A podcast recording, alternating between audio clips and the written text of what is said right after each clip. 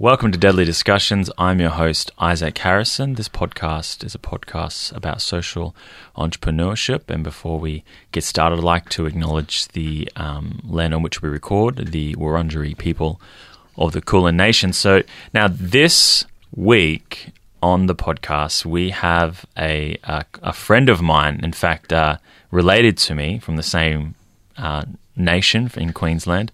Uh, his name is Ivan Chili, aka everyone calls him Chili. Um, and before we get started, um, you know, it's been a pleasure. I've seen um, Chili in his life and where he's come from.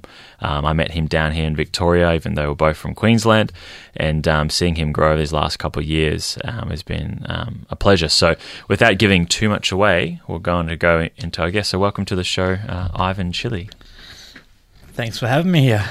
Uh, it's good to have you on, um, brother. And it's uh, quite a warm day for us Queenslanders. Um, that's really nice to have some days like that in Victoria. Wouldn't you agree? Yes. um, so we'll get started straight into uh, a bit of your story. Um, we know on the on the news we've seen some stuff around the closing the gap report, and um, a lot of people are making comments. A lot of people um, making very uneducated comments, and and um, statements that seem to be out of touch with us Indigenous people. Um, you know what uh, my family and my parents uh, went through, my nan, my grandparents, um, to get to me where I am today, and um, you know with your story as well. So we'd love to start with, um, yeah, where's your mob from, and where'd you grow up, Chili? Uh, my mob is from the Sunshine Coast, the Kabi Kabi mob. Um, I grew up. I was born in Gympie, but raised in Brisbane. Um, I was yeah born in Gympie, and my my mum ended up giving me up for adoption. Um, wow. She had no choice really. They had um my yeah well my mum had a partner who was a bikie and um she was only about fourteen years of age at the time, and uh, she got she got raped by a police officer, and um so she couldn't work out whose whose kid I was, like if I was the bikies or the police officer's child. So when she, when she gave birth to me, though, the the bikie fella, well, the police officer lost his job, got transferred to another um, another town somewhere in Brisbane. But um, yeah, the the bikie fella kidnapped me from Gympie Hospital, and they got him got me back from him, and then he kidnapped me from my nana's house. Oh wow! So then they put me into foster care. Then he went around to all the foster care homes I was in, based in Gympie, and yeah. kidnapped me from nearly all of them. And if he wasn't kidnapping me from them, he would just sit at the front of their house with his car and just rev his motor, letting them know that I'm here, I'm watching you, I know where my son is, kind of thing. Yeah, wow. And so, well, first, wow, because we know about the, you know, deaths in custody. Um, we know about um, violence from um, you know, police and, and communities and our communities, um, and you know what you've experienced, um, what your mother experienced is violence. You know, my family have similar stories. Um, when was the first time you think? Um, can you remember getting kidnapped by your own father? Um, I was only like a newborn baby, like just fresh in the hospital kind of thing. So I, have, I really have no idea. I can't remember any of yeah, it. Yeah, I don't think you'd remember that. So, um, and so school, you got taken again when you were starting at school? Um, no, they, the um, I moved got moved to a household in Brisbane from Gympie into Brisbane um, at the age of five months old, and I grew up with that foster family, but they had to change my name and my identity, so my father couldn't find me pretty much. And then in 1984, he got pretty much got shot dead. He was in a bikie mob, and um, as you know, as I said before, and he got shot um, and killed. They had like the big Father's Day massacre, and he was part of that. So once oh, wow. he was acknowledged dead, then they changed my name back to normal, and then the government tried to take me away from the white family they put me in. Yeah. To be placed in a um, in a black community, yeah, like a wow. like a little village, not with my own family again, just in amongst like yeah, a like a mission. Yeah. yeah, and um, so my foster family fought the government, wrote yep. letters and fought against the government and everything like that, and they won the case to keep me. Yeah, and wow. the government wasn't impressed because you know blacks and whites this yeah, kind of yes, stuff back in the eighties, so yep. they tried to prevent that from happening. But yeah, yeah. So how how old were you when you found out your father was pronounced dead? Um, I was about thirteen years old, like my mum and dad, would foster parents were just waiting for that right time where I was where I could understand it and Yeah, okay. and stuff. Yeah. Um, yeah, Yeah. that was- And do you remember growing up um, having um, still cultural connection? Because I know a lot of displaced um, Aboriginal Torres Strait Islander people um, who grow up in, in good white Australian families. Um, one of the things they um, miss is that connection Oh, no, to no. country. Did you? my my foster parents were like taking me out on like indigenous tours and stuff, and Yeah, like going around and eat, eating all like the the bush tucker food and yeah, yeah. my foster mum even even though she was white she went down to the part where like she was even trying termites and witchetty grubs like she, she wasn't liking it and I wasn't really liking it Yeah, yeah. myself but um she, she kept that culture alive in me so she didn't Yeah. want to didn't want to rob me from from the indigenous culture Yeah, wow, that's that's fantastic.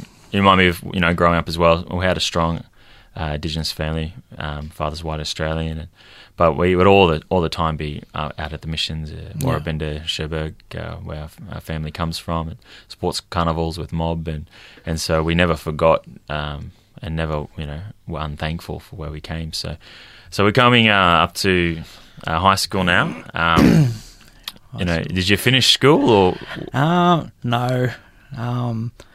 Had it pretty rough. was in a few different gangs and stuff growing up. Like, yeah?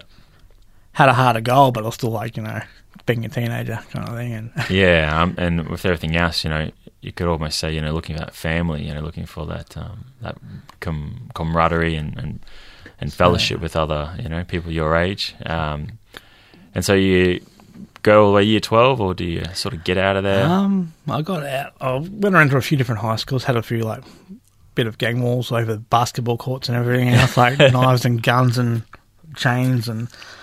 In, at Pine, like up in Queensland schools, Yeah, Pine Rivers yeah. and stuff, and got transferred around a bit. Um, but then, you know, found in school, stayed there till probably I don't know, year three days into year eleven. I'm like, yeah, this is it. I'm done. yeah, yeah, Don't want this no more.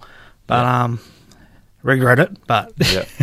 And so, what happens once uh, school finishes? It you know into the workforce. um, after school, I pretty much ran away from home and um, met a girl, high school sweetheart. Broke up. Found out she was having fun with the next door neighbour, kind of thing. So we broke up, and then I was too old to go back into foster care. Like my foster mum and dad said, you know, you can't come back um, due to the foster care Rules, rules and stuff. But we are over here for you. You know, let Yeah, us we, yeah. let us still help you, kind of thing. Yeah, So I ended up just turning my back on that as well and hit the streets. yeah, and yeah. So the streets pretty much brought me up from the age of sixteen to I don't know, close to seventeen, I guess. Yep. And then um, there was a bit of a outbreak on Christmas. So you're on the streets. Yeah. How do you how do you get by each day? What it? Um, I had to do it rough. Just We just had a sat there for hat, you know? Did you? no, no. Well, some of them did. but, Yeah, um, yeah.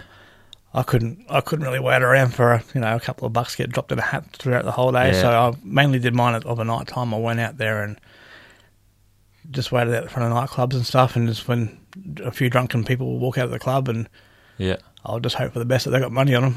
Yeah, and, yeah. um, Yeah. I'd follow them down to the park and Yeah. yeah.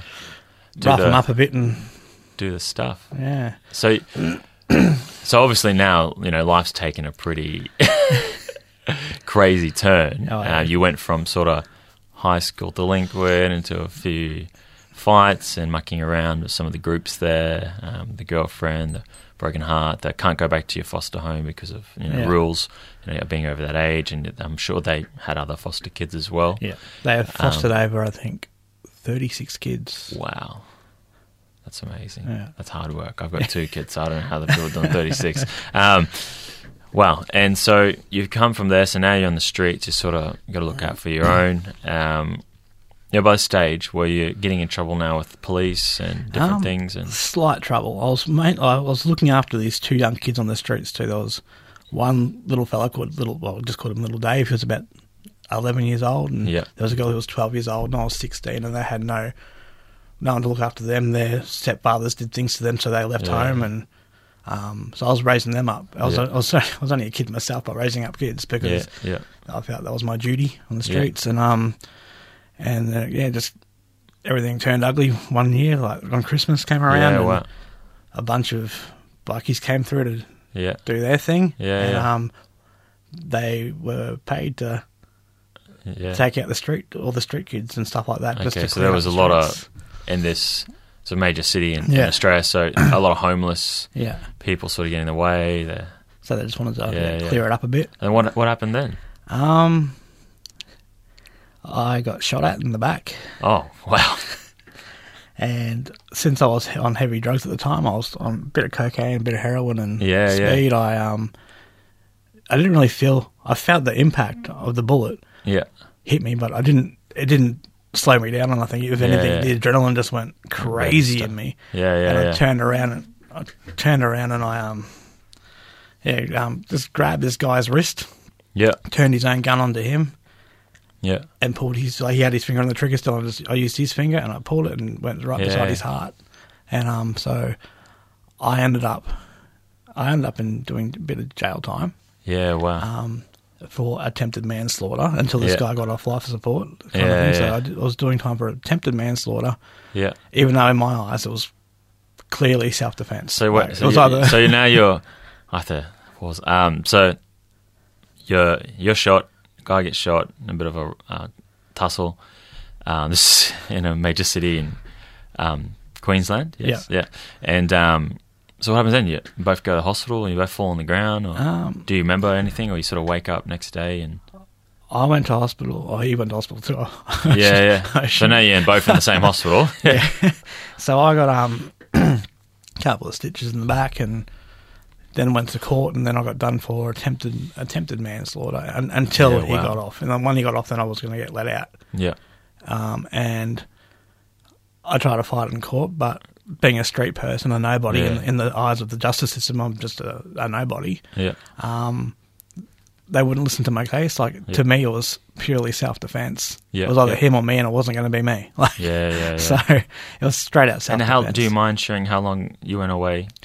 Yeah, I was in jail in yeah, it was in one of the big jails up say, in yeah, and um southeast Queensland. yeah, and um I was there for six months. Like the guy was, he got off life support after six months, but Yeah, then yeah. I got into a fight in my last week of being in there. Oh no. And an extra three months got chucked on top, and then Yeah, okay. I got angry at that, so I went after the same guy again because Yeah, yeah, yeah, got stuck in him, and then another three months on top of that. So I was in there yeah. for a total of twelve months. yeah, Um, yeah. And you, you probably believe that because of the tussle and the nature of uh, people being shot, you and this other guy, that that you know sentence probably wouldn't have been that long yeah, because it was sort of a yeah clash. So that's that's messy. So you coming out of prison. Yeah. Yep. So you, let's fast forward. So got out of prison. out of prison. So Um, now, so now you've ticked about three boxes for the um, Bureau of Statistics on Aboriginal people incarcerated. and then my foster parents whacked out a missing persons on me, like because they Oh, hadn't wow. heard from me Well, for so long. They really do care. And the police finally caught up with me, even though they knew where I was because I was in their care for about twelve months. So yeah, yeah, yeah. they just didn't realise. Yeah. so um, they end up telling my foster family, "Oh no, he's all right. He's just got out of jail." Me, on thanks. For, Yeah, you know, yeah, Thanks for making them worry. yeah. But um, uh, after that, I ended up trying to take my life. Had Wow. enough, so I just Wow. took a cocktail of different drugs and shot air and cleaning products into my, in, up into my vein to try and just end it. I had enough of it. Yeah, yeah. Um, and ended up in the psych ward in Brisbane wow. for uh, close to about three months Yeah, well. after the, all that ordeal. How, how old are you by this stage, Jill? Ah, I would have been just around the 18 mark.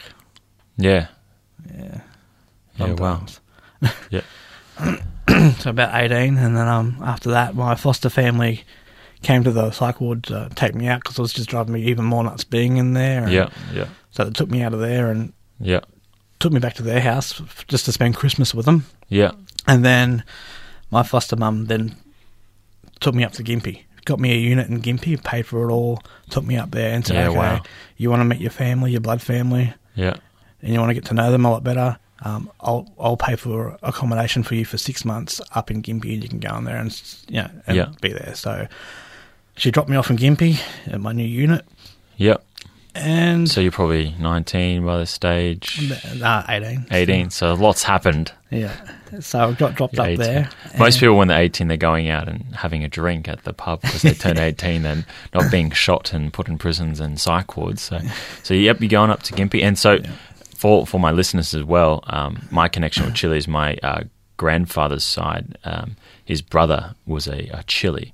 So me and Chile actually related distant uh, cousins, but a lot of the Chiles were displaced um, during those uh, frontier wars and colonization and actually resided around the Gympie area, um, where my family were around the Maroochydore Buderim area. So we're actually a lot closer than we think. Um, so yeah, so you're going back to Gympie, you're now wanting to, so you're coming back to culture as a, a mature aged uh, youth, Yeah. um, and you're wanting to connect into culture and learn about, you know, And um, so I went to Gympie and dropped off mum. You know, gave me a hug and envelope full of money and you know, Yeah. good luck with getting yourself set up kind of thing. And yeah, yeah, had a bit of a cry and then she went back to Brisbane. yeah, yeah. And um, and then it was the next day. Yeah, my second day in Gympie. It bucketed down with rain. It Yeah, just yeah. hammered down with rain and it flooded. Welcome to It Queensland. flooded. Yeah. So that was, I think, the 1999. No, 1999, yeah, the big 1999 floods, and it yeah, just well, took over the, the Bruce Highway. Everything just went under. yeah, so my first impression of Gympie was watching kegs float out of pubs, and yeah, uh, yeah. it, was, it was pretty unreal. I, was, I was pretty happy. Um, grab a keg while you can. Um, and so, where'd you start? So the Chili's are quite a large family. So, um, how'd you get back in? How'd you reconnect? um, I went to end up in hospital. yeah, uh, within my first week of being in Gympie, I new town had to show you know after being in, on, on the streets and living in jail and psych Yeah, yeah. you know you got to puff up your chest and you got to stand your ground kind of thing. You know, you're in a new town, you're going to make it yours kind of you make thing. Gympie sound like the wild, wild west. it could be. And um, so I, you know, I stood my ground and went against a group of people there, yeah, and um, ended up coming off second best. Really, I ended up by the hospital with a of next it, yes, in hospital. in a neck brace and whatever else. And this girl's walked past and went, you know, how you going? You must be new here. You look different. You're not, you, know, you don't look yeah, yeah. like a local. And we started chatting, and yeah. she ended up being my sister. Oh, really? She's like, oh, what's your name? And I told her my name. She's like, I've got a brother named that. What's your last name? I told her my last name. That's my. Oh my gosh! So we just had like this massive like family reunion at the hospital and neck braces. You know, was and then I found out that was her boyfriend Yeah. who damaged my neck. Oh, wow. So was Welcome was- to the family. Yeah, pretty much. Oh my gosh! And so you- you're sort of settling down in Gympie. Um, you know, are you looking for work? How did you go? Um, Did you go study, or you sort of just? No, I I had my own little speed lab in the cupboard, so I was making Ah. money. Well, I was making money, but um, it didn't last long because I blew up my cupboard in my apartment, and I got Ah. kicked out of the apartment. Well, here's your cupboard and not your face. yeah, Um, okay, so you're still coming out of that lifestyle. I think. You Yeah. know, you're coming, seeing all these different um, ways to make a living. Um, why don't we fast forward? Yep. Because I know we could probably spend a whole time in that chapter. Let's fast forward to the move to Melbourne. moved to Melbourne. Yeah, um, I moved to Melbourne. You moved to Melbourne, and why did you move to Melbourne? I my fiance at the time was pregnant, Yeah. and her her mum and dad, you know, it's their first um first grandchild, pretty Yep, much. yep. So, and I swore black and blue I'd never move to Melbourne. Yeah, yeah, Like from Queensland weather to Melbourne weather, no, thank you. You know, I didn't want to, did not want to leave my state, yeah, yeah. especially to go to this state. But uh, I did it. You did, and yeah. It's not bad. it's not too bad. It's good coffee, good food. Yeah, That's all yeah. we'll give them. Yeah. don't know. But um, yeah, no. So I moved up to Bendigo in Melbourne, Yeah. and, uh, well, Victoria, Yeah. and um, yeah, had some kids, Yeah, making my tribe a bit bigger, but Yeah. um, got a bit of work and building steel framed houses and stuff. So that was pretty fun. awesome. And so, okay, so now you're you're an honest, hard worker. Um, with the job, you know, so was it cash in hand, or you're on a payroll? Uh, on a payroll. You're on a payroll. So, Questions come up about you know a criminal record and those sort of things. or- Um, it did, but I knew one of the guys who were working there, and yeah, so okay. it was a bit of a So it's helpful to know. Yeah. yeah, of course. Putting the door Um, on that one. Um, and at that And time, so, how long did you stay in Bendigo for? I was in Bendigo for about seven years. Yeah, seven years. Yeah. Yeah. Just mucking around. Yeah. Um, had a few auditions. Auditions Auditions. for what? Uh, when I moved to oh, back before I came to Melbourne, I moved Yeah. to um, I moved to Hervey Bay for a little bit and yeah, yeah. chilled up Good there for a little bit. And I was DJing at the beach house. So Yeah. that was a bit I know where that is. So Uh, got the old name yeah. DJ Beach Bum. Yeah, was, wow. um, yeah, doing and singing, singing. Yeah, I ended up going on Australian Idol 2004 and 2004 Australian Idol. Ripped out a couple of tunes and got told that my dress code and my voice option for the song Yeah. I was singing was not matching, and I was like, "Thank you, Dicko." so I was a bit, yeah, I was a bit heartbreaking, I guess, at the start, but you know, such is life. but um, so when I moved to Bendigo, when I was up that way, I Yeah. auditioned for um, Australia's Got Talent. Yeah, yeah. And apparently they didn't think Chile had talent, so so I didn't make it nowhere on that. And then I went for um, X Factor. So that was pretty Oh, wow, you did the whole too. tour. I don't think Yeah. those shows even go anymore. Uh, Um, Probably not. So let's um we'll start going towards you know um, where you are today and you know what's caused you to start start up the business yeah. um was there any other illegal businesses you wanted to get off your chest no you don't have to no. the police will be listening now um, and you know I know some things you can't tell me but I know you sort of had an in and out with some of that underworld stuff still with Yeah. um, Yeah, recently um, um certain services Yeah. um, um I was doing a few runs here in Melbourne. Yeah, I was working working. And we'll leave it at that. But, um, a few services. We had a few escort and bodyguard, a few other things that people see on Underbelly, and, and, and legitimately you were paid to do those things. So, so what happens? What what's the change? So what happens when you The change. I what says when you said when you said you've you've had enough? You know, what was the moment you've said I've had enough? There's got to be something else. You know. um came to the point where I I was with my daughter's uncle, my oldest daughter's uncle, and Yeah. he was babysitting my daughter that night, but her auntie was looking after her until he got back home because Yeah. Yeah. we went in yeah. to have a few beers, and um, Yeah. I was heavy, got really like got stuck and heavily on the ice, Yeah. going back, you know, Yeah. Yeah. 2014 kind of way, and so. I had a whole heap of ice. My back was still aching; it wasn't taking away the pain, so I was on painkillers as well. I was still pain there, and Yeah. went down and had three hundred about 360 bucks worth of shots within an hour, Yeah. Wow. and then I just felt felt my insides closing up on me, and Yeah. I turned around to her uncle and said, "Oh, you know, you just let, let my daughter know how much I love her and stuff, you know. And Yeah, sorry, yeah. it has to be this way." And Yeah. he's like, "You can tell yourself you're just drunk, rah rah." And. Sure enough, my body shut down from the inside. I was outside my body, and I was watching it all unfold with the police there and the Wow. ambos Oh and everything. Wow. Um, but the doctor, two weeks prior to that, when I went to the doctors, he said, "Listen, done a heart murmur on you. Yeah. Um, I'm giving you two to three weeks to live Yeah. Wow. if you don't get off this drug." And I'm like, "Yeah, doc, you know, you got you got to tell everyone all this stuff anyway, like you pull the crap kind of thing." And Yeah. sure enough, he was right. Wow. so um, that was the wake up call because I thought, no, I want to be here for my kids. Yeah. You know, it's either the kids or the drugs, and I thought, no, no, it's, it's my kids. Yeah. And then after that, faith, faith just came into it. Yeah. Yeah. Like I started like believing in other things, and you know, and um, yeah. Wow. and it just it just changed everything. Like That changed it. Yeah. like within four four years, five years of being off heavily off like I was not heavy on ice, and then Yeah. four to five years afterwards, most people their brains are still Yeah. fried and stuff from it Yeah, for like yeah. a long time, but. For some reason, you know, my kids, my kids were praying for me and stuff, and Yeah, for some reason, it just cleared up.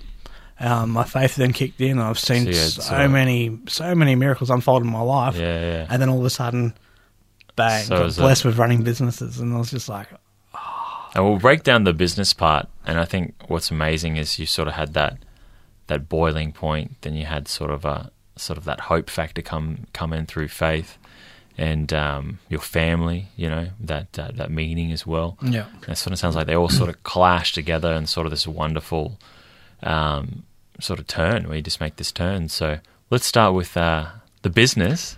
So what um what are you doing now? What's the business and what's it called? the business. Uh, well, I've got The legal business. The This legal is the legal business. Yes. well, I've got three little ones, little businesses going up. Um, I've got a mowing service and gardening service business. Yeah. I've got a cleaning Yeah. service business and a rubbish removal business. And I went for all three being so linked in together so I could Yeah. take it to real estates and all three jobs actually line in together so I can, instead of just getting paid for one job, they have to then, you know, Yeah, it's it's like a bit of a chain kind And is that thing. because some of your customers, well, like, you come over to do the lawns and that, and like, oh, why are you here? Can you Can you change a light bulb or yeah. something? Yeah. Can you run, go off the dump? So you've become a general services. Yeah, the general.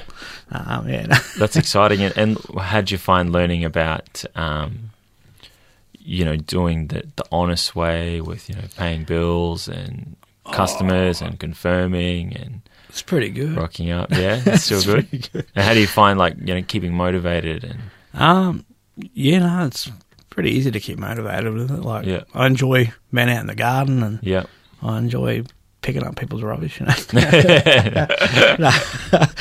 like, yeah, no, it's not too bad. Like, you can listen to your own tunes when you're cleaning the houses. You know, Yeah, go out yeah. and just smash back. So what do you, what do you think the difference is? Because I know you worked for a big um, hardware store, which we won't mention, that um, that went under, but you were doing so um, like you really enjoyed that job. Yeah, But- and that's yeah, what gave me hope. I think. Like, I started off as just like a casual worker there. Yeah, um, it was pretty harsh for the Indigenous to actually get a job at that place because Yeah, we yeah. had to give in two, three weeks of our time before they even gave us a choice if they wanted to keep us on the books or not. So it wow. was pretty. yeah. And did you come through like an Indigenous employment program? Yeah, or- yeah, yeah. yeah. Okay, And so that Yeah. was since I went that way with it. They yeah, it was like you have to work for us for two weeks, yeah, three hours a day. yeah, yeah. Um, and there was probably about forty of us doing it. Yeah. but only twelve of us were going to get a job out of it. So oh wow! And how many ended up still working there after all of that that program? Um, yeah, a few of them were there doing Yeah, it. yeah. Um, the That's ones that made it through, obviously. Yeah, yeah. but um, you know, it was, wasn't bad. Um, Yeah, when we finally got there, we didn't get paid for that two weeks, so that that was a harsh bit of it. Like, it was yeah, just yeah, yeah, use and abuse the system kind of thing. yeah, yeah. But you know, you got to expect Some that from some big companies. labour hire, so- Yeah, pretty much. Um, so that ends. You get made Uh, redundant. That was a bit of a. What do you find? That was, was that a bit of a shock of the system because you finally you've got a job, you've got a nine to five. you know, it was a bit of a shock, like because I started off as casual, and then over the years, uh, I was there for about three years, and then I ended up doing a security and bodyguard course. But um, I couldn't couldn't get like signed off paperwork for that because I didn't know any justice of the peace around the area at that point in time. So it was a waste of time, a waste of money, but such is life. But um, I ended up going from casual to supervisor at Masters. Yeah, yeah. at yeah That place, that yes. place. Um, and um, so that was good to go into the supervisor. And then I was about to be made manager, yeah, but then they had word of mouth that they were shutting down, and so Ah, I didn't so get that high. And Yeah. so that gave me hope to just to launch my own stuff. I thought, yeah. So you, so you got a taste of leadership, and you Yeah. thought um, you're obviously a very good people person. You have a good heart. Yeah, I like obviously- people. Yeah, gets you in bad situations. um, you know, looking out for others um, that Yeah. can happen. Um, so you, yeah, you've come masters that leadership. You got a taste of that, and you thought, you know what, I'd like to start my own business one day. yeah, Yeah, because I went from masters to Moorabbin skip bins. yeah, wow, So I did that for about three months, and then Yeah. they they sold up as well. yeah. so that you know, another company brought over the Yeah, skip in yeah. place. So then Ah, I got yeah, kicked out of that one Tough pretty out, much because I was only casual. And so, what's uh, first the cleaning business, the gardening, Ah, the gardening. the rubbish collection, the gardening? Gardening. I ended up doing a um, a business course, Yeah, yeah, and um, I thought, my no, there's no way my brain's not going to handle all this study and stuff. But surprisingly, it did. yeah. And, and, And- where did you do the business course? Like a like a TAFE or a Uh, it was a TAFE. It was a yeah, yeah. the NEIS program. Um, Yeah. They crammed probably about three years worth of business courses into Yeah. six weeks, so it was pretty full on. But um, I passed it, so You passed it. Well passed done. It, so I learned, Congratulations. learned a lot about business. So I was just like, It's fantastic, this is it. Like, so Um, and how many customers have you got now? um, got about 10, 10 permanent clients. Yeah, um, with the lawn mowing. yeah, Um, it's going to grow. I'm going to Yeah. try and grow it up to at I know you've been busy. I've been trying to get you in here. Going to try because I've got like yeah, ten permanent clients, and then I've got just a handful of once that just you know, yeah, once casuals a or or call up and stuff like that. And, Uh, wh- and where do you generate a lot of your business? Uh, Southeast Melbourne. yeah, and when do you use social media or do you Um, not just really. through friends of friends or I advertise it on Facebook yeah, on my pages, and then it's just been word of mouth. I've been labelled in Frankston on the Frankston notice board on Facebook as like the number one landscape garden care gardener, Yeah, wow. and that was in within that up. two months of doing my work. It was Yeah, yeah. someone sent me a message. Oh, you've been labelled as like the, the number one landscape gardener right, Yeah, yeah. right off the area. I'm like, what? Yeah, wow. Let me go on for you better. People skills. Yeah. So That's fantastic. It's And- great. And so, just trying to take in the whole story from start to finish. Um, you know, we'll go into the future now. You see, it's going to grow in different businesses, and what do you think? Um, you know, has to be done to get a lot of our, our people, Indigenous people, um, with the same, you know, stories and upbringings, and, and bring them into that sort of, you know, success plan or, or what you're doing now. You know, how do we? what do you think's the main thing? Um, need more support. That's for sure. Yeah, support. Um, uh, there's some programs out there like like nature garden programs and stuff that are helping yeah, helping them out. But I think there needs to be more in, in Victoria. There's quite a few in Queensland that I've seen Yeah. and heard of. But um, yeah, Victoria needs a bit more like wildlife park rangers and stuff like definitely. And So um, you think there's a big um, connection with um, looking after country, even Oh, lawn definitely. mowing, gardening, yeah, yeah. Uh, rubbish Um, removal, that sort of stuff. Things where it's impacting our country day in day. Do you think that's sort of a connection point for Aboriginal people? Definitely. Uh, calling. Like, I, I think the government should actually you know, not listen to the Greens and actually like pay the Indigenous to go around backburning all the land before you know before the next deadly fires come through. Like, yeah, yeah. um, and just yeah, just go back to the old Indigenous ways of backburning and, And, and maybe pay, they can buy a, a chili franchise as well in the, in the interim on the backburnings during those seasons. no? Yeah, well, they probably could. No, Uh, that's fantastic, Chili. Um, listen, probably one of the long episodes recorded. I thought this would happen because of the story, and I know there's much more. So we'll put up your profile and different things so people get in contact for your cleaning business and uh, ele- elements of your story as well. Um, you No know, worries. the- there's such a um, oh, such great content I think in there for to help people um, be inspired to see better, no matter how um, traumatizing the that past could be. So. Thanks so much for coming on no worries. and um, I look forward to hearing about the Chili uh, franchise. Maybe like a Jim's mowing, Chili, Chili's oh, mowing. that's, that's my plan. I'm That's taking plan. over. I'm taking over. Jim's. Hold it to the words. And ten years from now, I'm going to be checking in on that. So, thanks so much, Chili, and we um, look forward to seeing what happens in the future. Not a worries.